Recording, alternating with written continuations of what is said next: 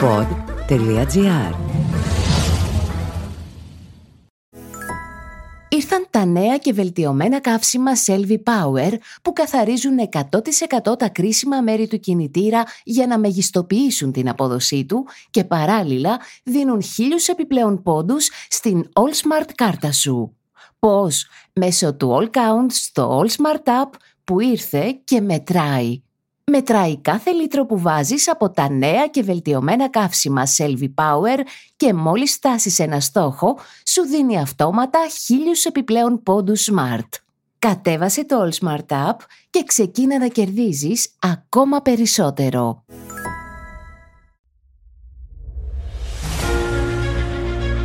Στο δρόμο προς τις εκλογές ξεπηδούν συνεχώς ερωτήματα που καλό είναι να τα απαντούν οι επαΐοντες και όχι οι εκπρόσωποι των κομμάτων.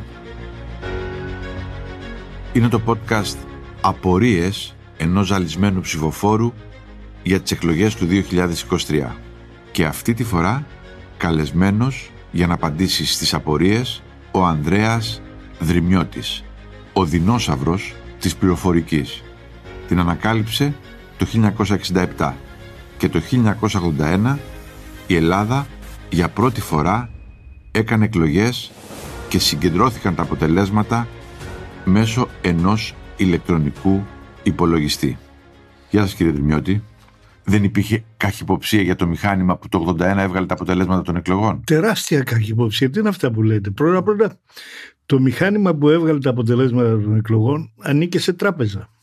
Χρησιμοποιήσαμε τον υπολογιστή της σημερινής Alpha Bank που τότε λεγόταν Τράπεζα Πίστεως διότι δεν είχαμε μεγάλα συστήματα αξιόπιστα για να μπορέσουμε να σηκώσουμε ένα τέτοιο βάρος. Και καταρχήν υπήρξε μεγάλη αμφισβήτηση, δημιουργήθηκε ειδική ομάδα επιστημόνων από τη διακομματική, οι οποίοι θεωρητικά ελέγξανε τα προγράμματα και ελέγξανε την ορθότητα του συστήματος το οποίο σχεδιάσαμε και εφαρμόσαμε και αφού το πιστοποιήσανε τότε μας επέτρεψαν να το χρησιμοποιήσουμε. Δηλαδή, όντως υπήρχε και μάλιστα δημοσιεύτηκε τότε, αν θυμάμαι καλά, στα νέα ή στο βήμα, δεν έχει σημασία, πάντως στο συγκρότημα, μια είδηση ότι ο πρώτος που θα μάθει τα αποτελέσματα είναι ο Γιάννης Ογκοστόπουλος, ο πρόεδρος της Αλφα Bank, λόγω του γεγονότος ότι, ότι είναι δικός του υπολογιστής. Ότι είναι δικός του υπολογιστής και από τότε είχαμε απίστευτες ιστορίες. Δηλαδή, η πιο ωραία είναι ότι μόλις δημοσιεύτηκε αυτό, ήταν, αν δεν απατώ με Τρίτη, κάτι τέτοιο,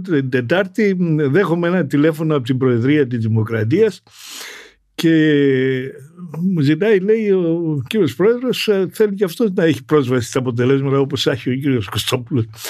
Λέω, κοιτάξτε να δείτε, εμείς δεν είχαμε λογαριάσει να βάλουμε οθόνη στην Προεδρία, αλλά αφού το ζητάτε, εγώ δεν έχω αντίρρηση. Λέω αρκεί να προλάβει ο ΤΕ να μας βάλει ευθείες γραμμές. Τότε χωρίς ευθείες γραμμές δεν γινόταν τίποτα όπως καταλαβαίνετε. Λοιπόν, λέω θα το επικοινωνήσω. Τηλεφωνώ στον. Είχαμε ένα άνθρωπο του ΟΤΕ με τον οποίο μιλάγαμε. Του λέω έτσι και έτσι από την Προεδρία θέλουν πρόσβαση. Και γυρίζει και μου απαντάει ο Θεός να κατέβει έτσι ακριβώς. Δεν προλαβαίνουμε να βάλουμε ευθείε γραμμές εμείς. Αυτές τις είχαμε βάλει 15 μέρες πιο νωρίς όπως. Λοιπόν, τηλεφωνάω ξανά στην Προεδρία και λέω έτσι και έτσι. Μου απήντησαν από τον ΟΤΕ ότι αδυνατόν δεν περνάει μία ώρα και με παίρνει αυτός από τον ΟΤΕ και μου λέει: Εντάξει, λέει, αύριο θα έχετε τη γραμμή εκεί πέρα. Κατέβηκε ο Θεός. Ο Καραμαλής δεν δεχόταν να αντιρρήσει τέτοια πράγματα. Όχι μόνο δεν δεχόταν, αλλά του κάναμε και μια ειδική ρύθμιση. Τις εκλογές, εμείς ξέραμε ότι τις χάνει. Πρόσεξα. Ήταν με το Χόρν και το Μολυβιάτι. Του κάναμε μια ειδική ρύθμιση. Του βάλαμε μια οθόνη στο σαλόνι που ήταν και έξω από το σαλόνι βάλαμε μία άλλη, ούτως ώστε από το ίντερκομ έλεγε θέλω να δω σέρες, ο χειριστής μας χτυπούσε σέρες και έβλεπε στην οθόνη του καραμαλιού ούτως ώστε να μην έχουμε άνθρωπο μέσα να ακούει τις βρίσκες του. Βέβαια, ο Καραμαλής είναι αυτός που έδωσε την εντολή πάμε να μπούμε στην πληροφορική για τα αποτελέσματα των εκλογών. Ακριβώς λόγω της προηγούμενης κακής εμπειρίας. Ποια ήταν αυτή; Το 1977 οι εκλογές γίνανε Κυριακή και μέχρι την Παρασκευή δεν είχε ακόμα ανακοινώσει Υπουργικό Συμβουλίο γιατί δεν ήξερε ποιοι εκλέγονται. Οπότε ο Καραμαλής, ο οποίος δεν σήκωνε και κουβέντες, Εννοείται ότι στα εκλογικά κέντρα μετράγανε. Ο, μετράγανε ακόμα ήταν. Να στείλουν το χαρτί, το φάξ. Ποιο φάξ, δεν υπήρχε τέτοιο πράγμα. Λοιπόν, ε, χειρονακτικά γινόταν όλα. Και πέραν τηλέφωνο στην Αθήνα και δίνανε κάποια στοιχεία. Και, και είχαν αριθμομηχανές με μανιβέλες, ούτε καν ηλεκτρονικές αριθμομηχανές και αθρίζανε. Και έγινε μια προσπάθεια το 1977 να μηχανογραφήσουν τα αποτελέσματα η οποία ήταν κακοσχεδιασμένη και απέτυχε δηλαδή ε, για την πρώτη μισή ώρα είχαν εγκαταστήσει και ένα μικρό σύστημα υπολογιστής στο ε, Υπουργείο Εσωτερικών και ύστερα από λίγη ώρα κακοσχεδιασμένοι κατάλαβαν ότι έδιναν λάθος αποτελέσματα και το ξυλώσαν και γυρίσανε στο τέτοιο. Αλλά έχοντας αυτή την κακή εμπειρία ο Καραμαλής ότι μέχρι την Παρασκευή δεν ήξερε ποιοι εκλέγονται έδωσε τότε εντολή στον τότε Υπουργό Εσωτερικών, τον Χριστόφορο Νοστράντο, κόφτε το λαιμό σας. Θέλω να γίνει με χρήση ηλεκτρονικών υπολογιστών η συγκέντρωση και μετάδοση των αποτελεσμάτων. Και όπως και έγινε αυτό το πράγμα. Εμείς την αγοράσαμε αυτή τη δουλειά. Είναι γεγονός αυτό. Με την εξής έννοια ότι οι ενόμενοι ζητούσαν απλή πινακοποίηση των αποτελεσμάτων. Εμείς κάναμε ένα πολύ το, μεγάλο. Το εμείς αφορά την εταιρεία σας. Η εταιρεία. Η εταιρεία τότε λεγόταν Ηλεκτρονική Ερευνητέ Δοξιάδη. Πρόεδρος ήταν ο Απόστολος ο Δοξιάδης. Όταν του μίλησα και του εξήγησα ότι είναι μια τεράστια ευκαιρία αυτή, γιατί πραγματικά ήταν τεράστια ευκαιρία. Ε, δηλαδή να κερδίσουμε αξιοπιστία σαν εταιρεία και να κάνουμε κάτι συγκλονιστικό για τον τόπο. Το αγοράσαμε το έργο. Μας τύχησε 5 εκατομμύρια δραχμές και πήραμε αμοιβή 2. Α, μάλιστα. Δηλαδή, ναι, αλλά αυτό σας απογείωσε. Αυτό μας έδωσε απίστευτα λεφτά αργότερα. Δεν είναι, Όχι από τις εκλογές.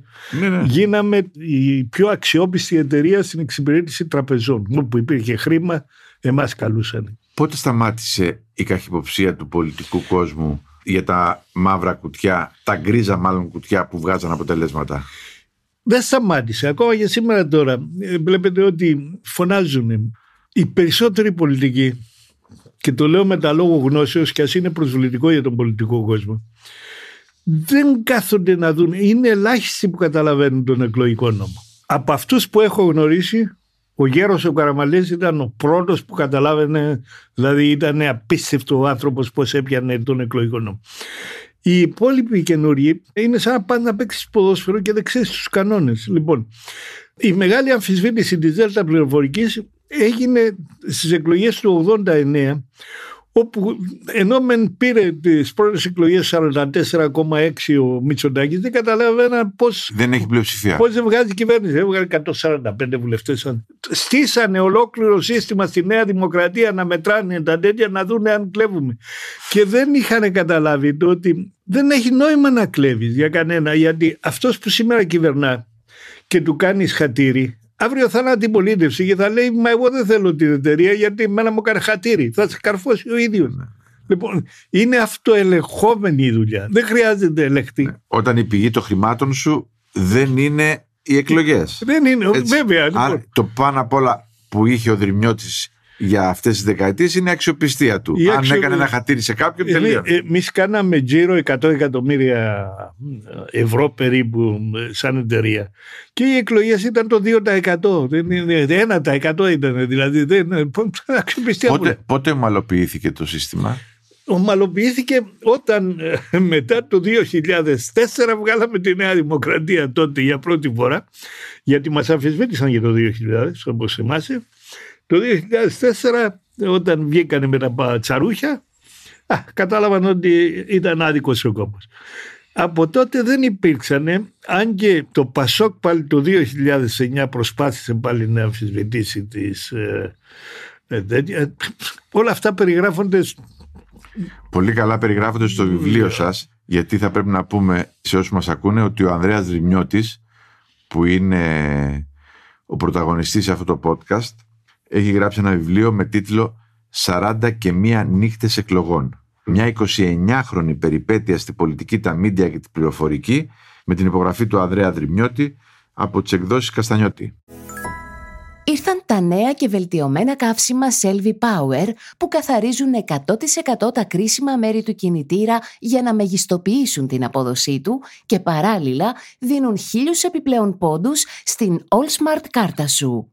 Πώς; Μέσω του All Count στο All Smart App που ήρθε και μετράει. Μετράει κάθε λίτρο που βάζεις από τα νέα και βελτιωμένα καύσιμα Selvi Power και μόλις φτάσεις ένα στόχο, σου δίνει αυτόματα χίλιους επιπλέον πόντους Smart. Κατέβασε το All Smart App και ξεκίνα να κερδίζεις ακόμα περισσότερο. Και πότε αποσυρθήκατε από το άθλημα; Το 2009 δεν αποσύρθηκα, παραιτήθηκα από την Singular Logic, τη διάδοχο εταιρεία και η οποία συνεχίζει μέχρι σήμερα. Ε, παραιτήθηκα γιατί ανέλαβα μια θέση στο... Ήμουν επικεφαλής ενός ε, γραφείου του τότε πρωθυπουργού του Γιώργου του Παπανδρέου επικεφαλής ε, μονάδας πληροφορικής και τηλεπικοινωνιών, με την ελπίδα κάτι να κάνουμε που δεν τα καταφέραμε. Να, ο Γιώργος Πανδρέου, ας πούμε, είναι ένα παιδί που καταλάβαινε από πληροφορική. Μα γι' αυτό και εγώ παραιτήθηκα και πήγα εκεί πέρα με την ελπίδα ότι θα τα καταφέρω, αλλά βλέπεις δεν φτάνει. Ένας κούκος δεν φέρνει την άνοιξη. Θα σου πω την εξυπνάδα του Μητσοτάκη σχετικά με τον Πυρακάκη. Ναι. Για να καταλάβεις και γιατί επέτυχε ο Πυρακάκη. Δεν είναι δική μου εκτίμηση. Το είπε πριν από 1,5 μήνα περίπου σε μια εκδήλωση για τον GovGR που έγινε στο Μέγαρο Μουσικής. Ο ίδιος ο Μητσοτάκης λέει το πρώτο λέει προεδρικό διάταγμα που περάσαμε ήταν ότι αφαίρεσα από όλους τους υπουργούς τις αρμοδιότητες για την ε, πληροφορική. Αυτοί όλοι ήταν, οι υπουργοί ήταν μέσα στην καλή χαρά που είχαν πάρει τον υπουργικό θόκο και δεν κατάλαβαν το τι έγινε. Ε, τα έτσι τα είπε ο ίδιος ο Μητσολάκης, δεν είναι δικά μου λόγια αυτά και τα πήγα και τα έδωσα στον πυρακάκι. Και αυτό το απλό πράγμα είναι που έγινε. Κατήργησε τη συναρμοδιότητα που είναι. Όχι, δεν είναι. Ο κάθε υπουργός άκουσε να σου πω κάτι. Ναι, αυτό. Ότι ο Πυριακάκη δεν έπρεπε να ρωτάει κανέναν για αυτό. Όχι, δεν κάνεις, είναι άλλο το πράγμα. Ναι. Ο κάθε υπουργός έβρισκε κάποιο συγγενή του που του είχε εμπιστοσύνη, ο οποίος του λέει: Ξέρεις, εγώ ξέρω από πληροφορική. Και αυτός μπορεί να έχει μάθει λίγο Word, λίγο Excel και να μην είχε ιδέα. Λοιπόν, και αυτός τον έβαζε υπεύθυνο της πληροφορικής ενός Υπουργείου και από εκεί εμπρό γινόταν ο κακός χαμός. Λοιπόν, το πιάνανε οι εταιρείες, τον κάνανε, το μιλάγανε, δεν καταλάβαινε και χανόταν ο χρόνος χωρίς να γίνει τίποτα. Λοιπόν, αποδυναμώνοντας όλα αυτά και δίνοντας τις αρμοδιότητες στον πυρακάκι, που όπως πολύ σωστά λες, δεν χρειάζεται να ρωτάει κανένα, έγινε το θαύμα. Ναι.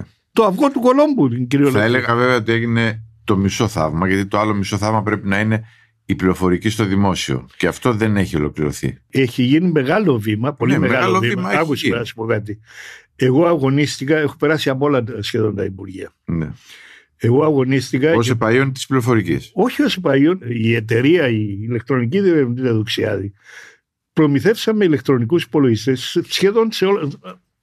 Υπουργείο Παιδείας, Υπουργείο Δημοσίων Έργων, Αριστοτέλειο Πανεπιστήμιο Θεσσαλονίκης, Πανεπιστήμιο Πατρών, Μηχανογραφική Υπηρεσία ε, Εφορίας, η παλιά ναι, ναι. Γενική Γραμματεία Πληροφορικών Συστημάτων, Εθνική Στατιστική Υπηρεσία, Υπουργείο Συγκοινωνιών. Έχουν περάσει από όλα αυτά, τα έχουμε εγκαταστήσει συστήματα. Και βλέπαμε την Κεντρική Υπηρεσία Πληροφοριών ΕΙΠ και εκεί βάλαμε σύστημα. Λοιπόν, και έτσι έχω πολύ καλή γνώση του τι συνέβαινε στο δημόσιο. Αυτό που έγινε τώρα είναι η αρχή προς τη σωστή κατεύθυνση όπου σιγά σιγά κάνουμε πράγματα τα οποία έχουν φύγει από όλα τα Υπουργεία και τα κάνει ο, το ΚΑΒΓR πλέον. Ναι. ναι. Το σιγά σιγά όμως είναι αυτό που λέω, είναι το μισό θαύμα. Για να ολοκληρωθεί, τώρα μπορεί να ακούγεται πολιτικό αυτό, αλλά δεν είναι δικιά μου εκτίμηση. Σε μια συνάντηση που έγινε αμέσως μετά τις εκλογές, με τον, ε, δεν θυμάμαι το όνομά του, τον τέος πρόεδρος της Εστονία, ο οποίος είναι ο αρχιτέκτονας της μεγάλης πρόοδου που έχει ναι, γίνει εκεί πέρα. Το μικρό θαύμα της Εσθονίας που κανείς δεν το, το περίμενε. Το μεγάλο θαύμα της Εσθονίας. Αυτό λοιπόν έγινε μια συνάντηση στο γραφείο του Μητσοτάκη. Ήμουνα και εγώ παρόν, ο Μητσοτάκης, ο πρόεδρος και ο Πυρακάκης, και του είπε επιλέξει ο πρόεδρος, του λέει πρέπει να αναζητήσετε και δεύτερη τετραετία δεν θα προλάβετε να κάνετε όσα πρέπει να κάνετε την πρώτη. Βλέπεις ότι η εκτίμησή σου είναι απολύτως σωστή και πιστοποιείται από τον πρόεδρο ο οποίος έχει κάνει το θαύμα της Εστονίας δηλαδή περί θαύματος πρόκειται δεν...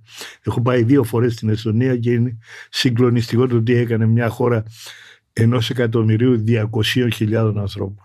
Ναι έτσι ακριβώς είναι και είναι πρότυπο όχι βέβαια για την Ελλάδα είναι σχεδόν για όλη τη Δύση ο Πάμα όταν επισκέφθηκε την Εστονία είπε την εξής την ιστορία. Όταν είδε το σύστημα για την υγεία που έχουν, έπρεπε λέει εσάς να φωνάξουμε να σχεδιάσετε το σύστημα της υγείας.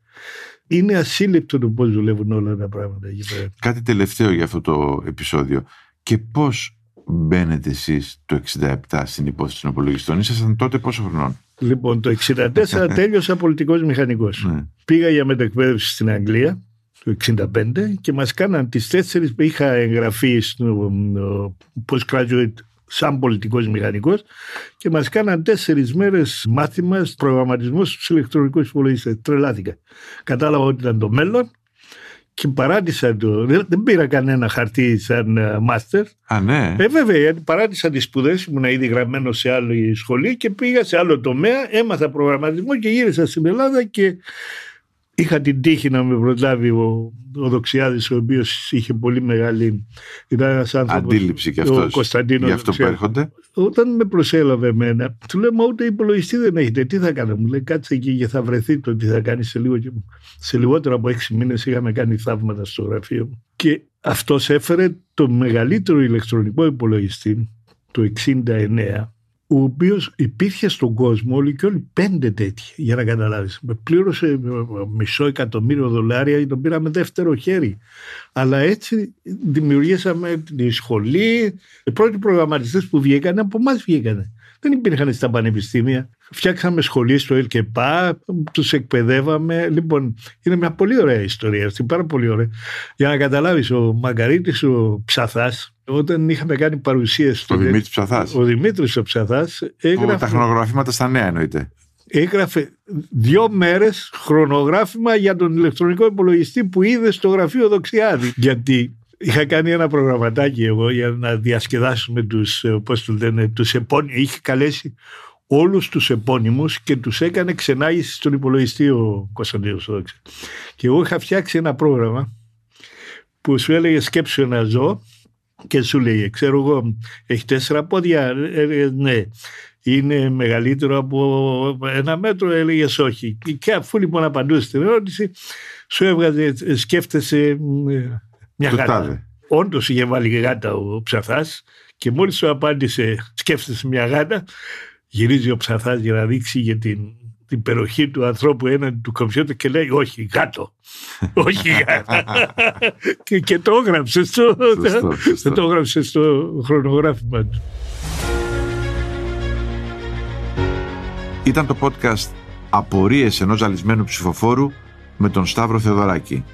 Αυτή τη φορά καλεσμένος μου, ο αρθογράφος της καθημερινής Ανδρέας Δρυμιώτης, ο άνθρωπος που το 1981 ανέλαβε το τιτάνιο έργο να συγκεντρωθούν και να μεταδοθούν τα αποτελέσματα των εκλογών μέσω ηλεκτρονικών υπολογιστών. Αν θέλετε να μάθετε παραπάνω για εκείνες τις μέρες και εκείνες τις νύχτες, αναζητήστε το βιβλίο «40 και μία νύχτες εκλογών, μια 29χρονη περιπέτεια στη πολιτική, τα μίντια και την πληροφορική» με την υπογραφή του Ανδρέα Δρυμιώτη από τις εκδόσεις Καστανιώτη. Επιμέλεια Γιώργος Παπαϊωάννου. Στους ήχους ο Γιώργος Βαβανός.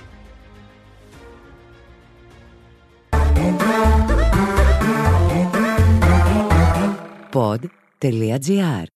Το καλό να ακούγεται.